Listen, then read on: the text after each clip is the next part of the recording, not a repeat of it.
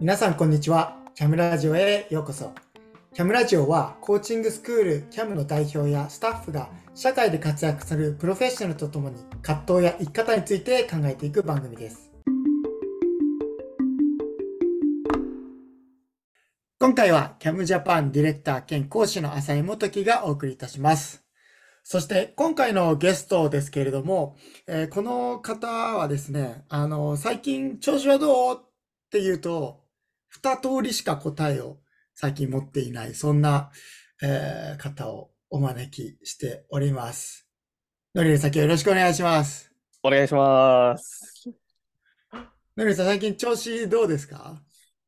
いやー、いや、まあまあ、まあまあですね。あの、すごくいいか、まあまあです。はい今日はまあまあの日なんですね。今日まあまあの日ですね。ぼちぼちかは。はい。まあまあ。ああ、ぼちぼちか。はい。はいそう結構多分半分以上の時はいい感じですが来て、多分季節的に変わる部分もありますよね。そうですね。なんかちょっと周期がありますね。はい。ね。うん。なんかいい感じが続く時はずっといい感じが続いて、ほんで、あの、ちょっとまあまあやぼちぼち期が始まると、なんかもう、イヤイヤ期みたいなもんですよね。そういうなんか、期みたいな。でも、でもそんああ、そ、じそっちにですね。はい。入っ入ったんだ、みたいな。なんかはい、で、また、あのいつか戻ってくんだろうなっていう。はい。でも今もも戻りつつありますね。実際。あ、そうなんね。はい。今、浮上中の。浮上中です。いい感じに限りなく近いですね。あ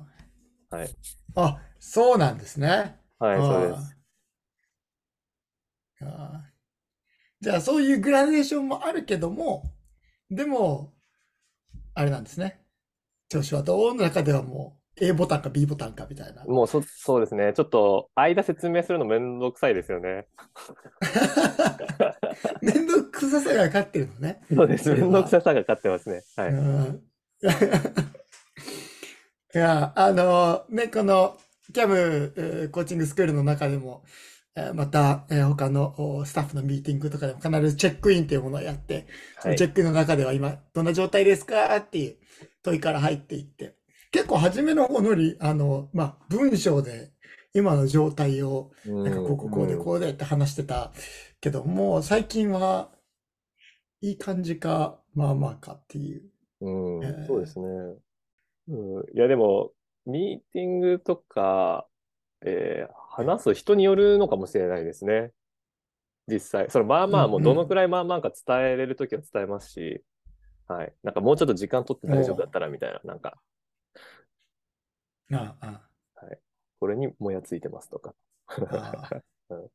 ん。じゃあ流れを気にしてとか、はい。その場にいる人やその場の、なんていうんですかね、えー意味というか、なんか何のための時間なのかっていうところも気にした上で、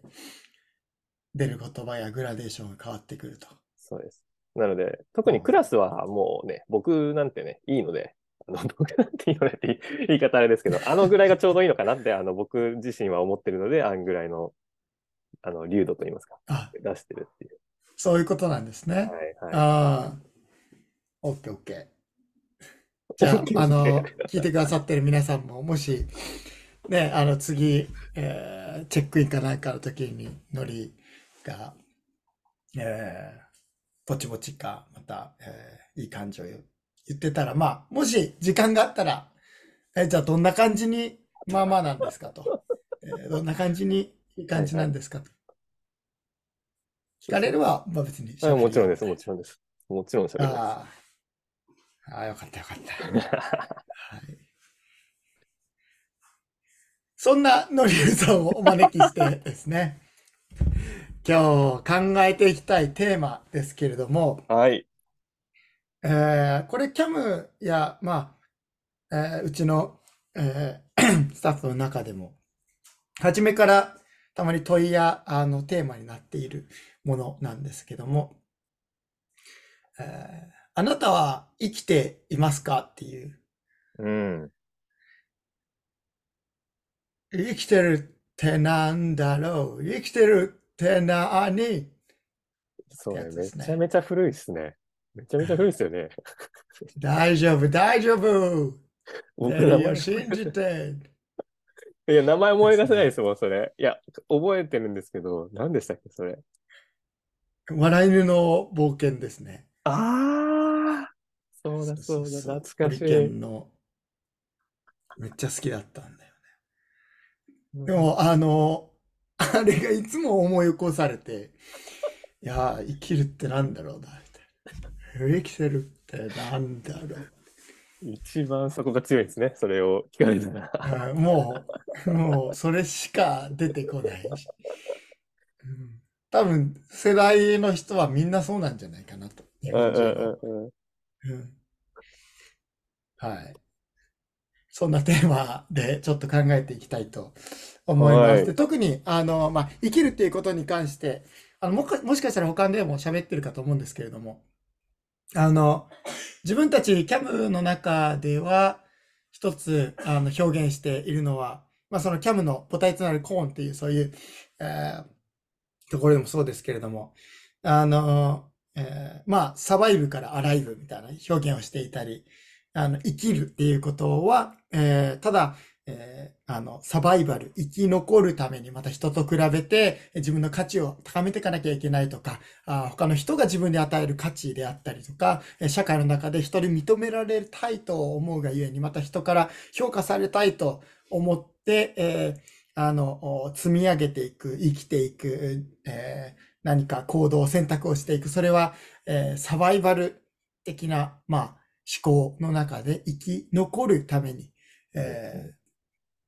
生きるみたいな。でもそうではなくて、本当に生きるっていうのは、アライブっていう、その本当にあなたがあなたに、えーまあ、与えられているものといいますか、あなたの持っているもの、それを輝かせて、あなたがあなたらしく生きていくことが、あーまあ、ある人はなんかご機嫌に生きることがっていう表現を、えーする人もいますけれども、うんえーそれが本当に大切なことなんじゃないか。まあ、生きがいとか、えー言葉も、えー一時期ちょっと流行ってたりしましたけれども。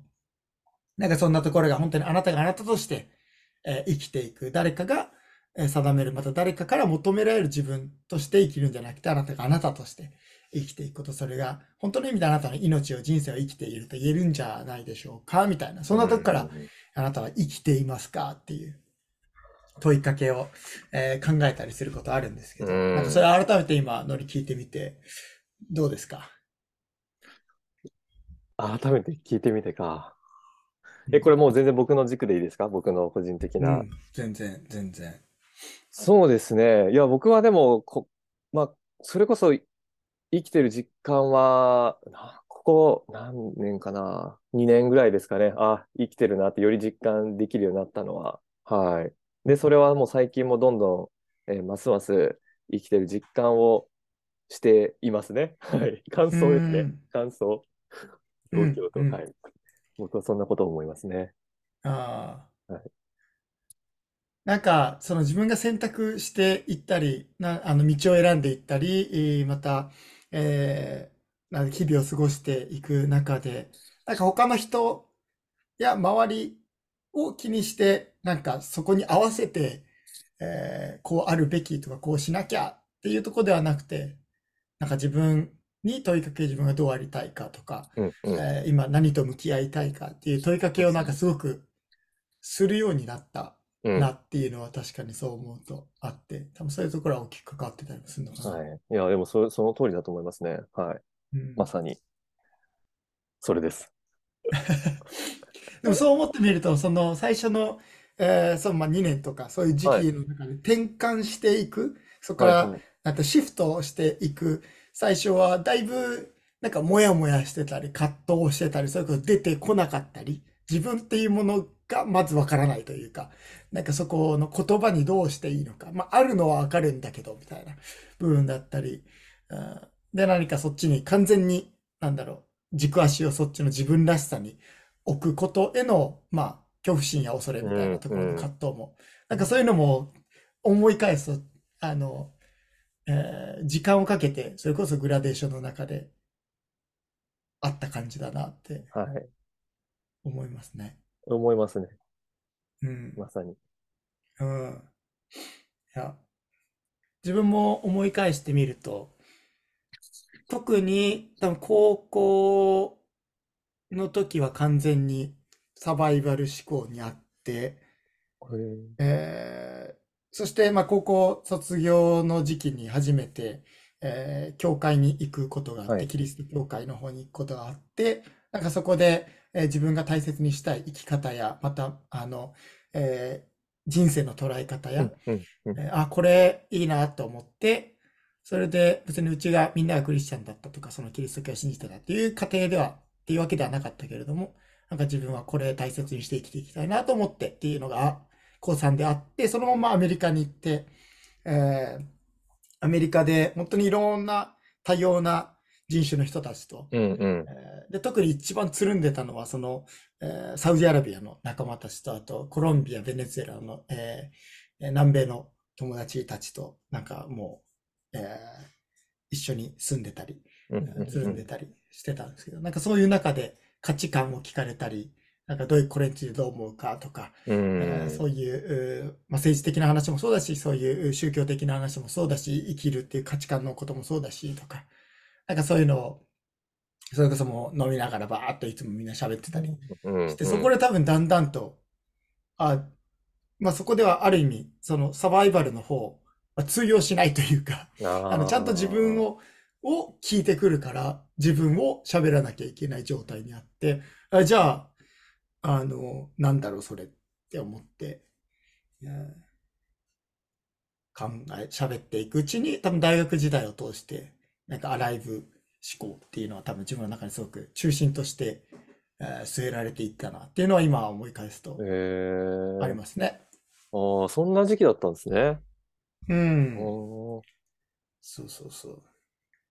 ですね。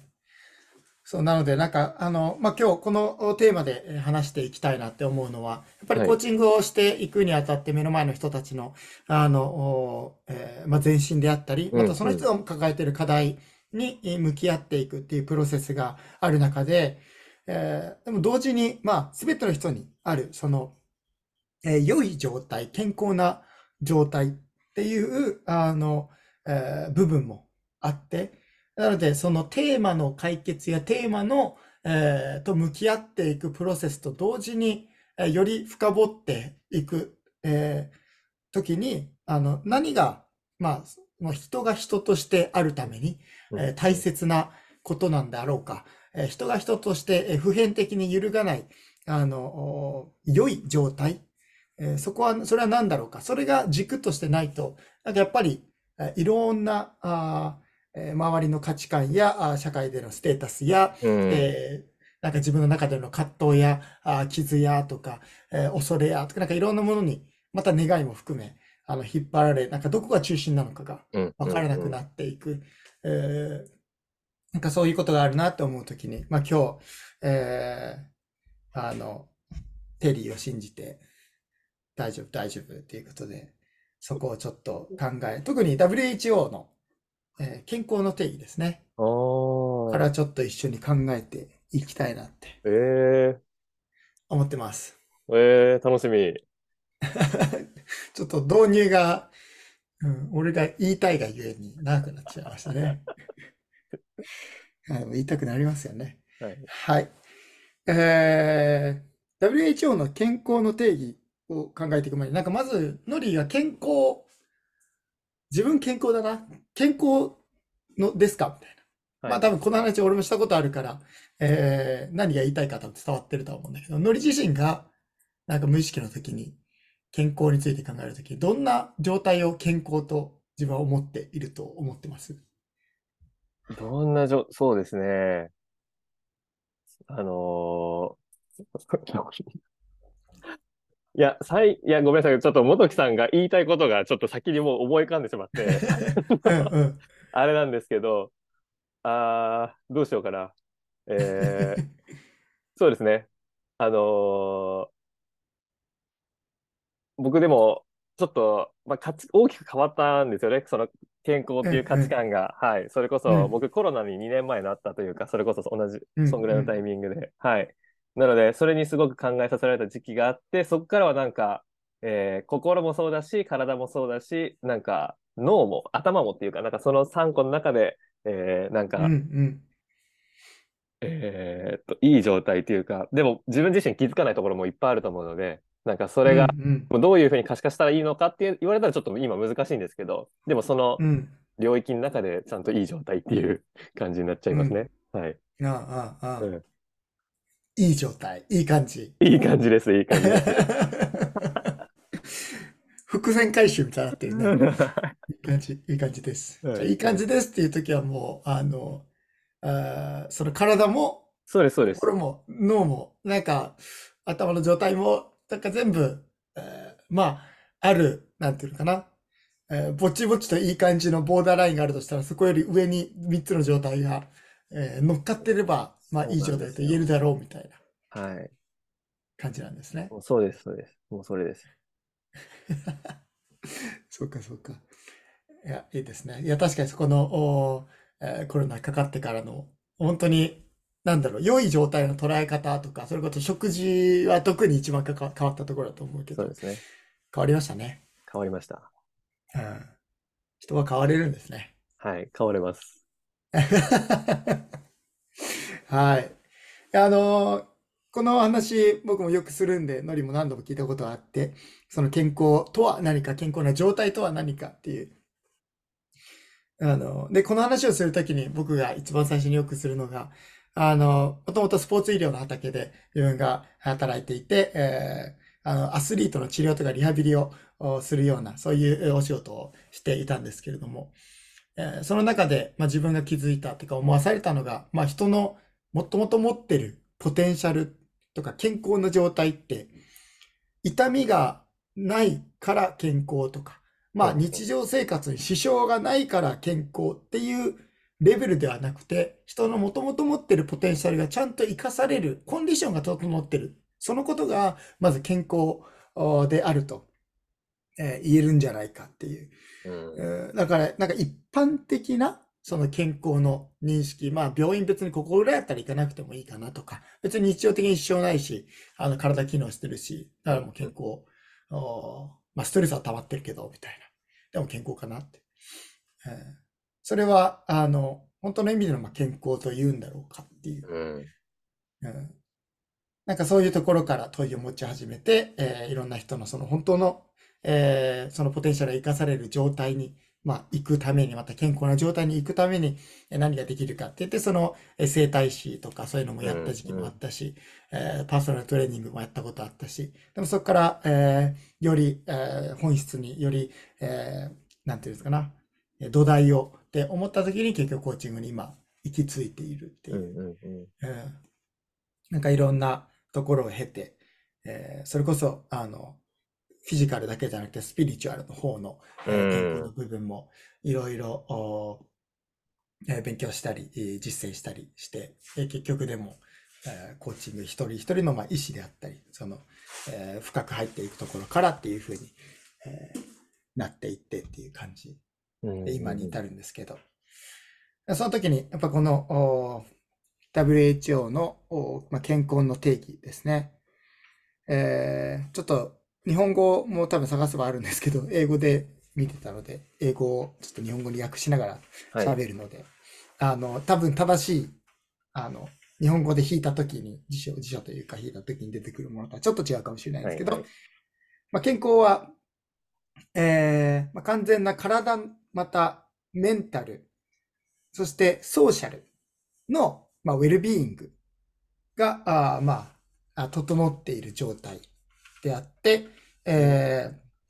まあ、あの、病気とか、えー何か、あーそういうものが、えーない状態を指すわけではありません。っ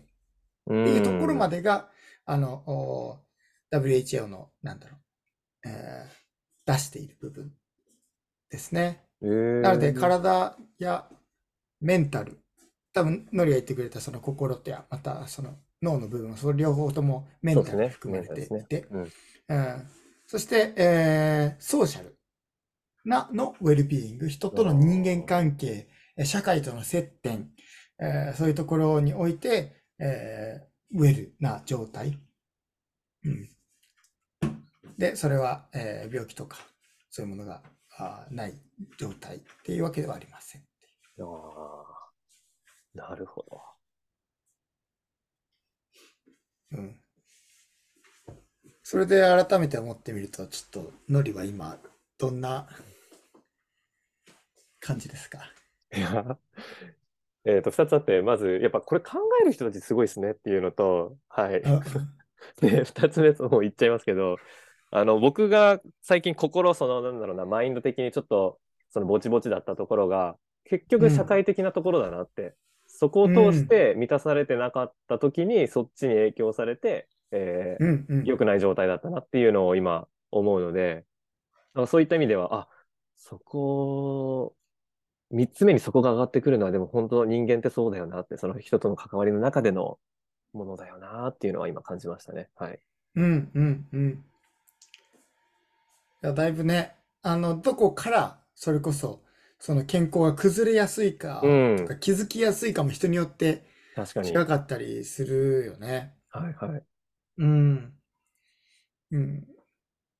それこそフィジカル、うーその肉体的に身体的にっていうところが、あの、まあ、気づくのが遅いタイプの人もいるし、だから結局ストレスが溜まった時に、どこが最初に、ストレスが本当にマックス値を超えた時にどこが壊れるかって人によって違って、えー腰に、腰痛に、えー体は全然大丈夫だと、頭も全然まだいけるって思ってても、かあの腰があぎっくり腰になってとか、腰が、あの、おまあ、あの悪くなって動けなくなってって。それはもう本当に、えーいや、本当はもっともうストレスマックス値来てるのに、なんかメンタルがそれに、まあ、気づかずというか、うん。えー無視し続けていて、いけるいけると無知打ち続けてて体が先に壊れるか、はい。逆にメンタルが先に、えーまあ、壊れるって言い方をするとちょっと強いけれども、うん。あの、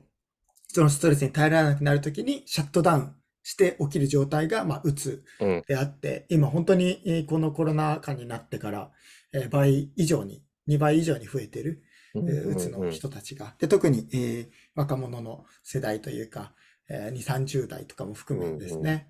うんって言われてますけども、お体よりも先に心がとかメンタルが、うんうんうん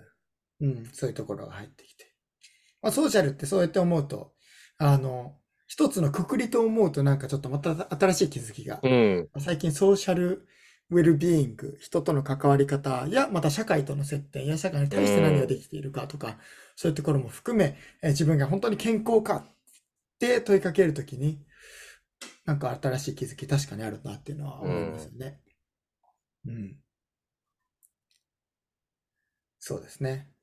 そうなので、なんかこの定義を持ってみるときに、なんかこの話をね、改めてこうして、してい。るのは、このコーチングでえー目の前の人が課題を持っている、これが難しいんです、あれが難しいんです、これが苦しいんです、うん。えーえーこれを求められてるんです。まあ様々な視点で話をするときに、まあ一つの見方として、何かが足りないときに人は何かでまあそれを補おうとしたり、また、えーまあ課題を見ているけれども本質は心が全然違うものを求めてたり、うん。えー例えば虚しさ、寂しさ、えー認められたい、存在意義を、えー満たしたいがゆえに、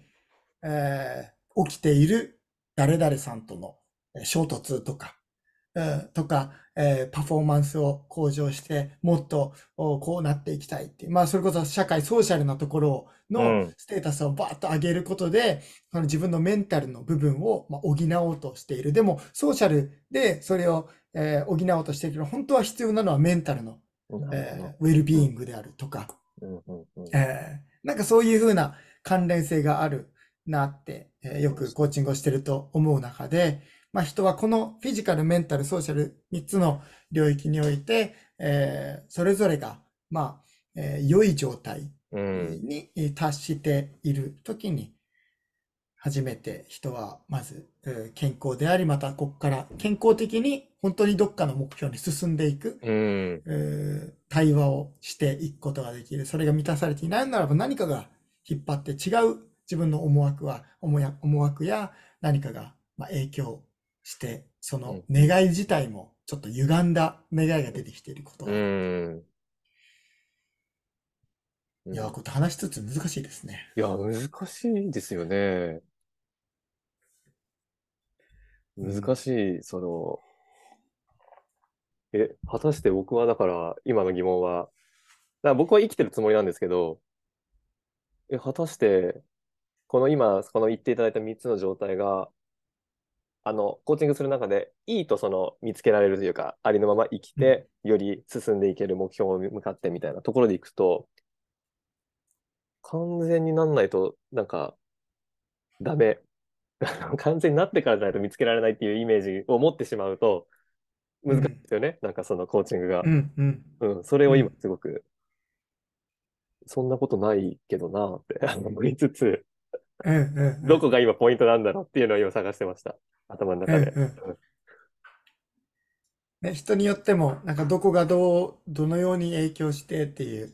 えーなのでメンタルのその状態のために、えー他の人よりもそのソーシャルのウェルビーイングがあって、ひ人との接点の中でまあ、エネルギーを得るような人であったり、うんなんかすごく頑張ろうと思える。だから自分をな、なんか瞑想して、えー自分と向き合って、えーエネルギーを貯めれる人もいれば、確かに。あ、あの、バーッと外出てっていろんな人と話してをして、なんかすごくエネルギーもらって頑張れるって、いろいろ整理をおできる人もいるし、なので、えーその、何をもって、えーそのお健康な状態にたどり着くかって結構人によって違うなっていうのはうん。ですね。あるし、だから、一重に言えないそこですよね。はい。うんそこを、まあ、今見てきた中でもう一つ深く見たいのが、じゃあ、同時に、まあ、今の中では、この、えーフィジカル、メンタル、ソーシャル、えー身体的、また、あーまあ、メンタルの状態と、また、えー社会的っていうところ。うんじゃあ、メンタルな健康は、どういうふうな、えー定義をされているかですね。はい。で、メンタルな、まあ、状態、メンタルな健康、メンタルの健康状態ですね。は、えーこの人が、まあ、考えるう力と、はいまあ、感じる力と、人と関わるえー力と、えーそして、えーそのお必要な、まあえー所得を得ていくっていう経済的な部分も含めですね。そして最後に、えー人生を楽しむ、えー能力。ですね。まあ、力って表現してるけど能力ですね、これ。なの考える、えー感じる、人との関わり、関われる、えーそして、えーその、おえー経済的にはい。必要なものを満たすことができる。そして、楽しむことができる能力。その5つが、えーあるときに、なんか土台としてそのメンタルヘルスみたいなところの、ああの、お良さが、健康状態がまあ保たれるっていう。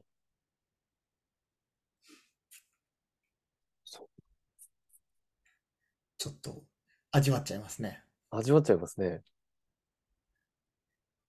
うん、思考、考えることと感じることと、人との関わり。なんかそこはすごく、あ、そうだよねってなんかまあ思考、脳がすっきりしてたり、なんか考えることもなんか整理されてて、なんかすごく頭の中でごちゃごちゃもやもやしてないとか、えーそれこそ思考が歪んでいたり、またなんかトラウマとかで、えーはい。すごく思考が、えーまあ、侵されてしまっていはいはい。るみたいな部分がない状態。確かにそれははい。メンタルヘルスとして、また感じるっていう感情部分も、まあ、えー必要な分だけまあ豊かであるというか、あのいろんなものを感じたり、また感じていることを言葉にできる、まあ、EQ の部分ですようんね。うんうん。そこも、えー良い状態で、また人との関わり、はい。えーまた互いへの、ね、関わり方っていうところの中でも、まあ、そこまでは、なんかすごくわかりやすいなと思いつつ、同時にその経済的なっていうところはメンタル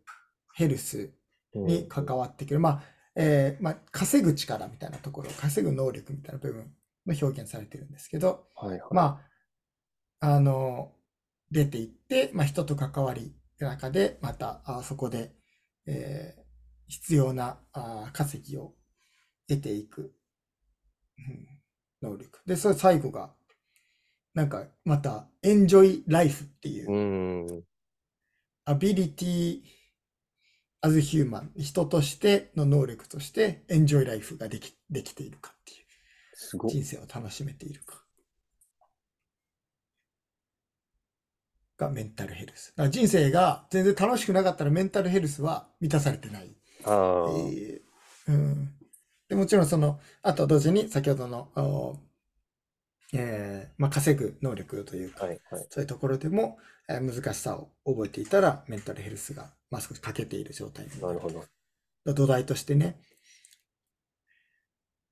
へーって思思いません？いや、めちゃめちゃ思いますね。うん。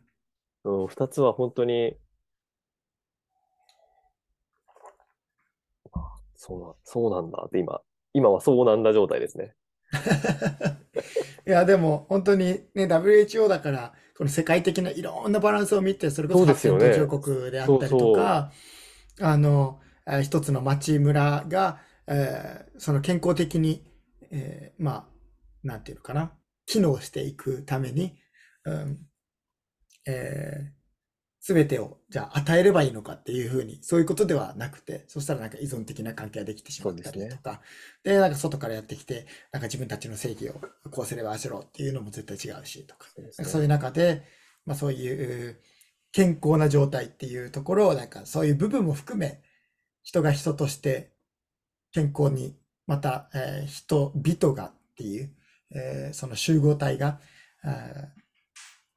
健康的に機能していくためには、ああ、ここが入るのかなっていう、うんやっぱ見ている健康っていうところのなんか広さや捉え方が、やっぱり。違うのかなとか。うん。でもなんかそっちができてても、ね、よくね、あの、えー マザー・テレサが日本に来た時に、なんて心の貧しい国だっていう。えーえー表現を。そうですね。だからそのエンジョイライフがもしできていなかったら、うん、経済的に、えーまた、あー、あの、金銭的なところはすごく、えー物質的な豊かさがあったとしても、そうですね。うん、健康とは言えないみたいな。はいはい。幸福度的なところもですもんね。そうんの、そこね。そうそうはいそうそうそう。っていう、えー、え、これ、元木さんは何を思うんですか？これを見て。あのーやっぱりバランスが大切だなっていうのと、改めてちょっと視野が広げられる、目の前の人と向き合うときに自分自身が、えー大切だと思う。自分自身にとって大切だと思う、コーチ自身ですね。えー部分であると、例えばその感情的、まあ、思考的な、あーそして、えーまあ、ソーシャルぐらいはなんとなく浮かぶなとか、まあ、うん。人生楽しむもそうだけども、なんかいろんなその自分の中でより、えー強調点として、うん。その人にこれがあるといいんじゃないかとか、えー健康、この人が本当の意味で、えーあの、豊かな人生を歩んでいくためにこれが、えー大切なんじゃないかって思うときに、こうやって、まあ、全部並べてみてみると、おーえーまあ、強弱があるなというか、うん、自分の中で。えーなので、それを少し鳴らす。うん。必要があるなっていうのが、あーまあ最初に思うことなるほと、ど。うん。そうですね。やっぱり、やっぱりエンジョイライフ大切だよなって、うん。こうやって、なんかめっちゃ軽く、いや人生楽しむのが一番大事でしょうとか、えーあの、それを、えー言ったり思ったりするけれども、でも、あ、ここにこういうふうに少し重みを持って、えー他のものと並べ、あえて入れているっていうことにおいて、あ、それは、えーまあ、自信を持ってというか、また、あーここから引っ張ってきて、えークライアントさんに喋ってもいいと思うし、そうですね。うんあの、社会的にどれくらい自分が、うんうんえーなんだろう、お成功していくかとか、えー思考や感情、おまた人間関係が良かったとしても、えーまあ、良かった、滞りなかったとしてもっていうのがいいかな。はえー人生を楽しめていなかったら、あー人のそのおメンタルの、えー健康としては欠けている状態になって、それって楽しむってやっぱ大事なんですよって、楽しんでいいんですよっていうことはもう少し自信持って一緒に考えられるトピックかなっていうのは、あなんか今喋ってて思いますね。あ、なるほど。ありがとうございます。うん。ですね。はい。そんな感じで今日、えー生きてるってなんだろうから考えてきつつ、いや、これ、あのイントロとアウトロの音楽もこれに変えたいよね。生きて本当ですかるってなんだろう、生きてるって何って。え、音楽でしたっけ？あれって。なんかリズムのあるいや、音楽じゃなくて、まあでもこのう歌こというか、のビートといいますか、そのフローとそいうか。そうそうそうはい。そうそうそう。だからもう誰音ミュージシャンにちょっとアレンジしてもらって。著作権あんのかな？言葉、フレーズに著作権ってあるのかな？どうななんでしょうね。いやーそしたらいいじゃんね、キャムのイントロとアウトロにはいそれが入るともう、ブランディングですかね。そうですね。ポップな感じで。いやー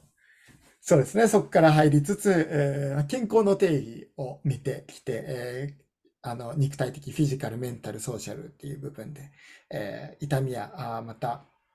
問題がない状態が健康っていうわけではないっていう、えーそして最後にその特にその中でのメンタルっていうところを思うときに、えー思考、えーまた感情、そして人との関係性、えーまた、えーその稼ぐ能力と、また人生を楽しむ、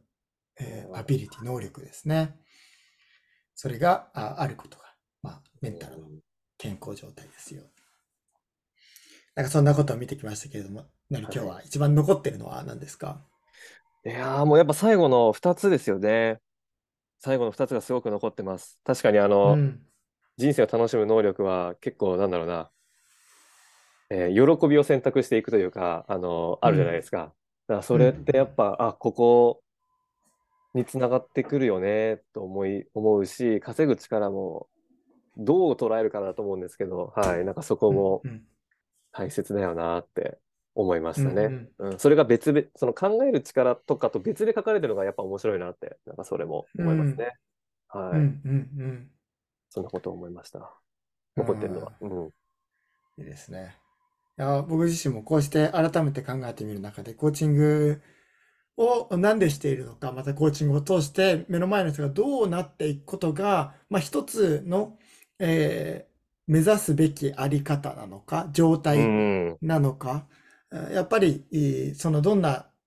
この健康が多分きっと保たれるのであれば、多くの問題は問題ではなくなっている状態になっていくので、なんか問題一つ一つをまあ追いかけていくことも一つであるけれども、でもそのプロセスの中でちゃんと人が健康に向かっているのか、健康な状態へと、えー歩を進められているのかっていうのが、なんかコーチングの深みであったり、コーチとして関わるときに、一つ、えーいい、いいコーチができているのかを測る、物差し、えー問いなんじゃないかなっていうのは、えー今最後に改めて振り返ると思うところですね。ああ。名言出ましたね、また。いやうん、いや、自分で言いつつ、あ、確かにそうだなって。自分、僕自分いつも喋りながら自分で聞いて、あ、へーって思うタイプなうんで、んうんうん。口から出てくるタイプなんで、いや、そうだなって思いますね。はい。ということで、今日は、あーあなたは生きていますかっていうところ、ねまた健康とは何かについて一緒に考えていきました。はいえーまた続けてこういうふうにいろんなトピックについてうんうん考えていければと思います。はい。じゃあ今日はこれで終えていきたいと思います。ありがとうございましたあ。りがとうございました。CAM は2005年にアメリカにて設立され、3000人以上のプロコーチを輩出してきた ICF 認定コーチングスクールです。CAM やその日本支部である CAM Japan について知りたい方は、camjapan.jp で検索ください。それではまた次回お会いしましょう。